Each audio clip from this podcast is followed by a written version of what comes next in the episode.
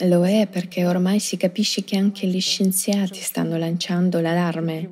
È il loro dolore principale che dicono stiamo notando Grazie in generale che Dio, sono passati solo 30 anni e hanno iniziato a suonare l'allarme, giusto? E hanno riso di noi per 30 anni. E ora, scusate, sono già 10 anni che ridono insieme con Alatra. E gli stessi scienziati ci hanno detto come può essere? Quello che ci state dicendo è lontano 150 anni al massimo. Ragazzi, dove sono questi 150 anni? Invece ora la gente si aggrappa ad Alatra come ad una canuccia salvavita perché capisce che è l'unica organizzazione, non tutte, che almeno solleva questi problemi e informa la gente. In effetti, mettendo la mano sul cuore, Alatra è davvero l'unica organizzazione al mondo che non chiede sovvenzioni a nessuno e non le brucia. Non spende soldi pubblici o altro. Allatra è un'associazione di persone intelligenti, alfabetizzate di tutto il mondo, la cui coscienza non è ridotta al punto di consumismo, che hanno una visione ampia delle cose. E sono proprio partecipanti di Allatra che oggi spendono i propri soldi, il proprio tempo, non dormono la notte per portare l'informazione al maggior numero di persone possibile. Ma qui abbiamo un paradosso. La gente ci prova, fa passare il messaggio, ma a un certo punto si ferma. Perché? Perché di nuovo i specialisti sul divano, i menefreghisti, scusate l'espressione, ma in realtà a queste persone non gliene frega niente. Questo fa paura. A causa loro possiamo semplicemente morire tutti. Ed è vero. Perché ci sono persone che sono indifferenti a tutto, anche alla loro vita, alla vita dei loro figli. Non so come giustificarlo, sapete? Quando vedi quello che sta già accadendo, se prima sì abbiamo parlato e si poteva discutere su questo, ora non si può discutere su questo. Tutto ciò di cui abbiamo avvertito sta già accadendo, se ne parla già. È solo che forse la gente non sente questa minaccia in qualche modo. Forse dovremmo parlarne di quello che sta succedendo ora. Prima di tutto, sai, non so se sentono questa minaccia o meno, penso che siano incapaci anche solo di pensarci. O le persone si sono degradate a tal punto o che sono così abituate a scaricare la responsabilità su qualcun altro. Ma qualcosa è successo. Se non risolviamo questo problema, siamo nei guai, non saremo in grado di unirci. Se non riusciamo ad unirci, non avremo un potenziale comune, resteremo con un formato consumistico. Mentre nel formato consumistico tutto è tempo determinato. Ci sono ancora queste tecnologie di intelligenza artificiale che rendono la nostra vita più facile e più semplice e formano questa bolla di filtro che ci circonda, diciamo questo speciale campo di informazioni, sì c'è, che dobbiamo oltrepassare. Dopotutto le persone inserendo le parole di ricerca o scegliendo alcune preferenze formano un certo ambiente informativo intorno a loro, attraverso il quale li devi raggiungere. Giusto? Ed è altrettanto importante informare perché oggi c'è molta distorsione dell'informazione che i bot raccolgono e diffondono. Beh, di nuovo sì, è così, hai ragione.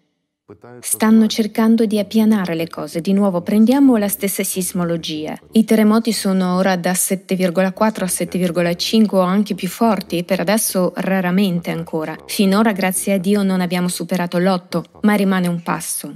E i terremoti si stanno intensificando. Quando i primi indicatori mostrano 7,4 ed è andato oltre il 7, stanno andando verso l'8 e tu guardi gli indicatori mostrano 7,4, poi dopo un po' vedi 6,8, 6,5 e i dati scendono perché hanno corretto. Fanno la correzione manuale ed è molto evidente la correzione manuale che fanno. Il sensore mostra i fatti e tutto questo viene poi corretto. Molte cose che accadono vengono immediatamente rimosse o non vengono mostrate affatto. Perché? Per non traumatizzare la psiche della popolazione.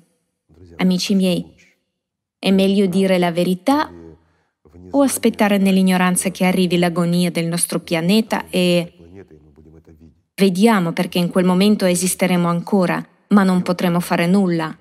Qual è la cosa giusta e migliore da fare in questo caso? Di nuovo, la questione è che dovremo parlarne oggi, dovremo informare, perché domani non ci sarà nessuno a parlarne e nessuno ad ascoltarlo. E la gente non capisce le cose semplici, potrebbero dire di nuovo che stiamo esagerando, vero? Dopotutto molte persone possono pensare che siamo, scusatemi, una specie di setta apocalittica dove si parla solo della fine del mondo o qualcos'altro per riunire la gente. Ragazzi, perché abbiamo bisogno di persone intorno a noi? Spiegate. Se nessuno di noi ha altro che mal di testa, le spese sostenute dalle proprie tasche è il dispendio del proprio tempo. Non siamo un'organizzazione sacerdotale per mettere tutto insieme, fare soldi o scalare qualche scala sociale e comandare tutti. No. All'Atra è un'associazione di volontari. Qui tutti sono liberi. Vieni se vuoi, vai se vuoi e così via. C'è un obiettivo e un'idea. E la vera idea d'assenza di All'Atra stessa è in realtà salvare la vita, sia letteralmente che figurativamente. Salvare la vita non solo a se stessi, ma anche a tutta l'umanità. Questo è il motivo per cui è stata creata l'Atra, per cui è stata creata la società creativa. Per questo è stato fatto un enorme lavoro, una grande quantità di lavoro nel corso degli anni. Un lavoro duro che le persone hanno fatto, non per divertimento o altro. Non è così? Invece a qualcuno è stato calpestato l'orgoglio, lo hanno guardato in malo modo, non gli hanno dato una posizione o qualcos'altro. Quale posizione? Nessuno ha una valigetta qui. Qui non ci sono comandanti, qui bisogna rimboccarsi le maniche e lavorare. E qui non c'è spazio per l'ambizione perché è in gioco la vostra vita e quella dei vostri figli. E noi lo capiamo, a differenza di altri. Possiamo parlarne adesso, capite? Due anni fa o anche un anno fa non potevamo parlarne. Perché no? La situazione era diversa. No, non in politica, la situazione nel mondo era diversa. Quando abbiamo iniziato a parlare apertamente nel 2014, quando eravamo già formati come organizzazione, abbiamo iniziato a parlarne più ampiamente del cambiamento climatico, di quello che stava succedendo. Abbiamo avvertito perché sapevamo che il 2014 sarebbe stato un anno cruciale. Siamo stati derisi, siamo stati immediatamente etichettati come una setta apocalittica. Questa è l'unica cosa di cui potete parlarne e così via. Setta, ok, apocalittica, quindi apocalittica. Sapete, onestamente, mi dispiace, ma non mi interessa sapere cosa pensano o dicono di me. Potete dire ciò che volete. In ogni caso, uniamoci, salviamo il nostro mondo e poi potrete giocare e divertirvi quanto volete. Ma per salvarlo dobbiamo unirci. Questo è l'unico modo. Costruire una società creativa non c'è semplicemente un'altra opzione, amici, non c'è. Sì, capisco che cercheranno tante soluzioni di come costruire una società creativa da un formato consumistico conservando il potere, conservando la propria alfa e così via. Amici miei, ve lo dico semplicemente, o cominciamo davvero a capire tutti insieme che il mondo è sull'orlo del baratro e ora tutti ne parlano già, non stiamo parlando di economia, geopolitica, guerra e così via. Stiamo parlando del nostro pianeta che noi come umanità abbiamo mangiato, distrutto, avvelenato e praticamente ucciso. Ma c'è ancora qualcosa che possiamo fare. Quindi o ci mettiamo insieme e facciamo qualcosa, ma tutti insieme. Oppure lasciamo che ognuno faccia il proprio.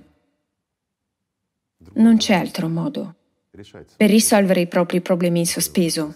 Qualcuno non ha fatto in tempo a piantare un albero, qualcuno non ha finito di costruire una casa. Piantiamo alberi, finiamo di costruire le case. Non so per chi sia, forse per i tardigradi. La muffa resterà certo, ma neanche quella per molto. Bene, voleranno su Marte, ci diranno cosa c'è. E noi scopriremo cosa c'è su Marte. Ma non ci sono case e alberi, questo è sicuro. Sapete, qui ovviamente alcune persone sono gelose di voler andare su Marte, che ci sono eroi, vedranno un altro pianeta, vedranno un pianeta morto come Marte. Non dovrebbero essere gelose. Presto lo vedremo tutti insieme se non facciamo nulla. Non dobbiamo andare da nessuna parte, stiamo uccidendo il nostro pianeta, il nostro. Non è così? Purtroppo, ma è vero, abbiamo sfiorato solo i rifiuti. È spaventoso. E quante emissioni ci sono in corso, giusto? Voglio dire, a causa delle nostre attività, quanto inquiniamo il suolo e l'atmosfera, quanto di esso non funziona più come dovrebbe. Oggi l'inquinamento dell'aria è il quarto più grande killer del mondo perché ogni 5 secondi qualcuno muore. In questo periodo, sì, è solo per l'inquinamento dell'aria e infatti i top killer sono cardiovascolari e tutto il resto. E cosa li provoca?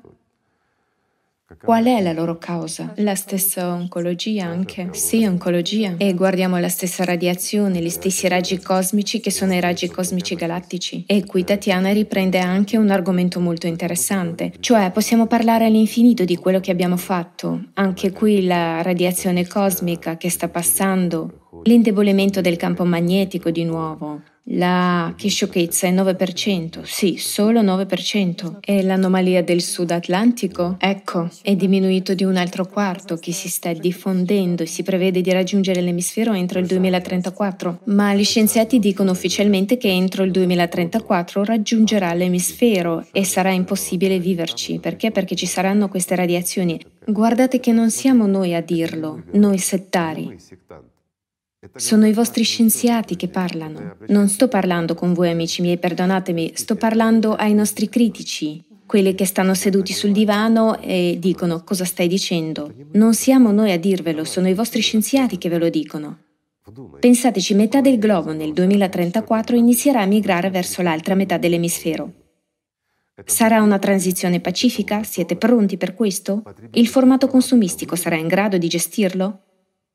Una semplice domanda. Se ora molti, la maggior parte delle persone non hanno più i mezzi per guadagnarsi da vivere, non sto nemmeno parlando dell'acidificazione degli oceani che è avvenuta. Cos'è l'acidificazione degli oceani? L'acidificazione dell'oceano, per capirci, è una diminuzione del suo pH e ci sono molti posti nell'oceano dove nessuno può vivere, dove gli animali dell'oceano non ci vivono più zone morte. Ce ne sono già parecchie, sempre di più e sempre di più. L'acidificazione dell'oceano sta aumentando, la sua temperatura sta aumentando, l'oceano non riesce più a trattenere l'ossigeno. E già in alcuni luoghi l'oceano, invece di rilasciare l'ossigeno, comincia a rilasciare CO2. Ok, prendiamo la foresta. Il CO2, il classico, è la foresta.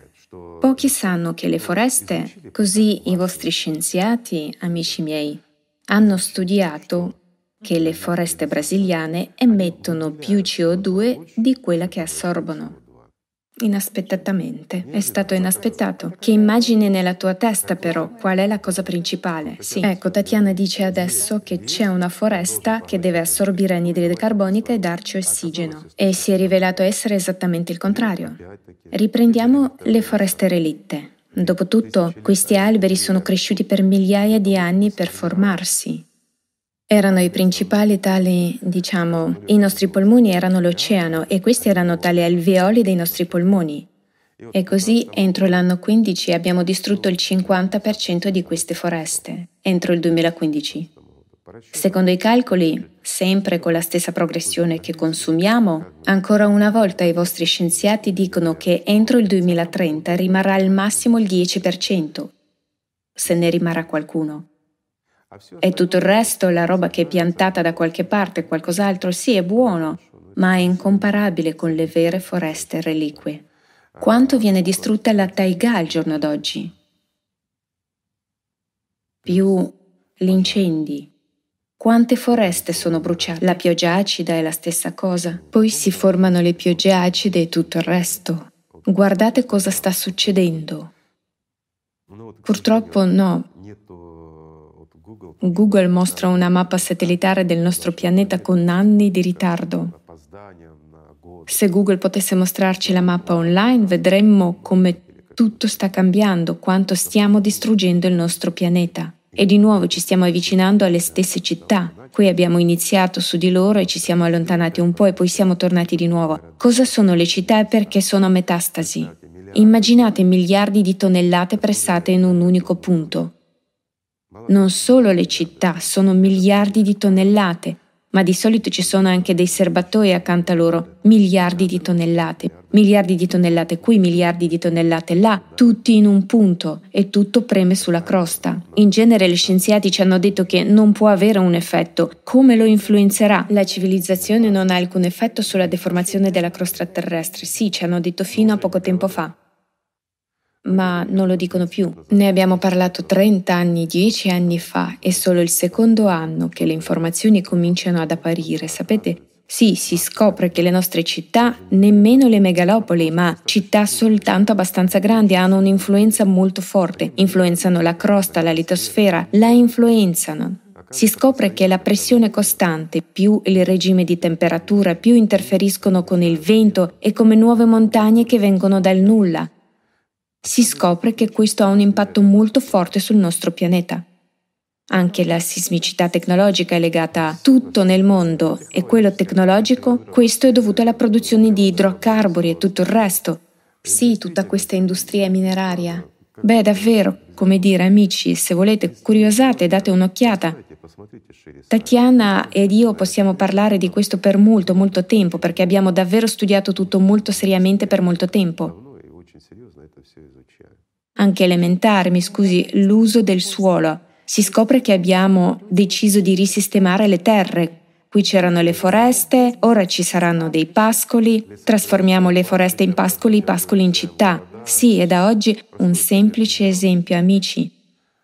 Il 15% di tutte le paludi del mondo, quelle che c'erano una volta nel mondo, rimangono nel nostro territorio. Che la gente capisca che non possiamo sopravvivere senza paludi. Le paludi giocano un ruolo colossale, così abbiamo preso i nostri filtri. Una semplice domanda, il nostro fegato. Lo abbiamo ridotto al 15%. Ci rimane il 15% del nostro fegato. Riusciamo a sopravvivere?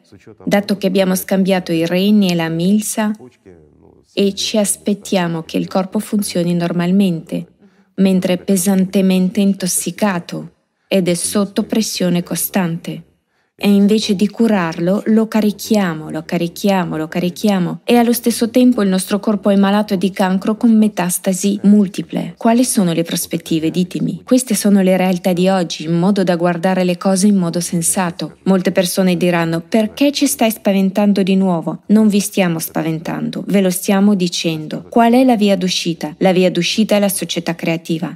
Non vi parleremo della società creativa, ne abbiamo parlato per due anni. Guardate che ci sono un sacco di informazioni. E qual è il vero vantaggio? Perché il formato consumistico è una strada verso il nulla e noi l'umanità abbiamo solo due modi. O il modo di andare da nessuna parte con quel paziente che ho appena descritto, o scusate, la società creativa, dove c'è davvero una possibilità, una possibilità per ogni persona per tutta l'umanità prima di tutto. Non abbiamo altre opzioni.